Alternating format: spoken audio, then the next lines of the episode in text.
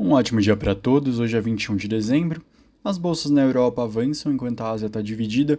Por um lado, a gente tem as bolsas de Tóquio, no Japão, e da China em queda. Tóquio por conta ainda do Banco do Japão, China por conta do aumento de casos de Covid, preocupações em torno da sua economia.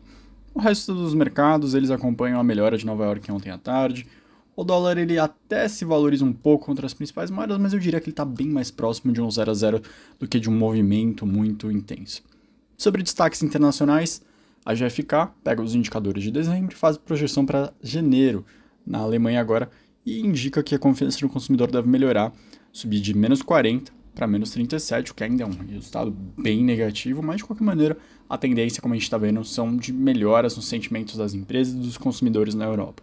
Aqui no Brasil, a Câmara dos Deputados aprovou com 331 votos a 168 o texto base da PEC da transição em primeiro turno. Ainda vai votar em outros destaques, segundo turno, tudo esperado para ser votado hoje. A proposta foi desidratada, agora é só um ano e não mais dois anos, ou bem longe dos quatro anos pedidos no texto original.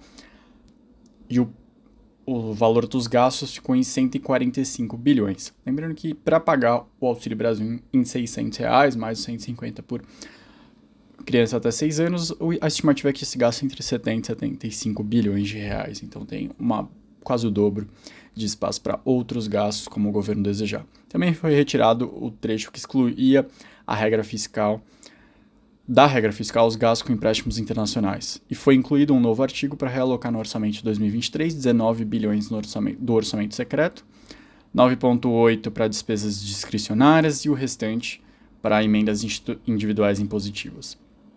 Outro destaque de ontem à noite foi o Congresso aprovando reajuste nos seus próprios salários e no presidente da República, vice e ministros. Atualmente, o presidente recebe R$ 30.934, deputados e senadores R$ 33.763. Agora, os salários vão crescer progressivamente até atingir um teto de R$ 46.300. No caso do chefe do executivo, o aumento vai ser de 50%. Pela proposta, salários vão passar a 39 mil a partir do de 1 de janeiro de 2023 1 de abril sobe para 41 e o texto também mostra que até 2024 sobe para 44 e 2025 para 46. O projeto também determina que deputados e senadores recebam ajuda de custo equivalente ao valor do subsídio do início e no final do mandato. O relatório estimou o impacto nas contas públicas de 107 milhões no ano que vem, 23 em 2024 e 22 em 2025, 25 em 2026. O Senado aprovou também a, o piso da enfermagem, lembrando que esse debate ele foi ao longo do ano inteiro. Chegou no Supremo Tribunal, que falou que não poderia aprovar sem uma fonte de custeio.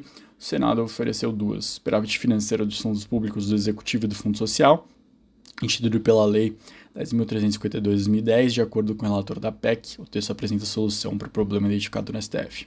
A visão aqui da RB é que essa, esse piso de enfermagem vai favorecer grandes grupos de saúde em termos de farmácias ou mesmo hospitais e vai dificultar pequenos players regionais, pequenas farmácias regionais que vão ter que ou colocar esses, esses enfermeiros como sócios ou vão ter muita dificuldade financeira. O último destaque, o levantamento do grupo Empreenda, divulgado no Valor, mostrou que a reforma tributária é prioridade para 76% dos executivos que responderam sua pesquisa, seguida pelo gasto público, 49%, e Pacto Nacional pela Educação 40. Então, podia assinalar mais de uma.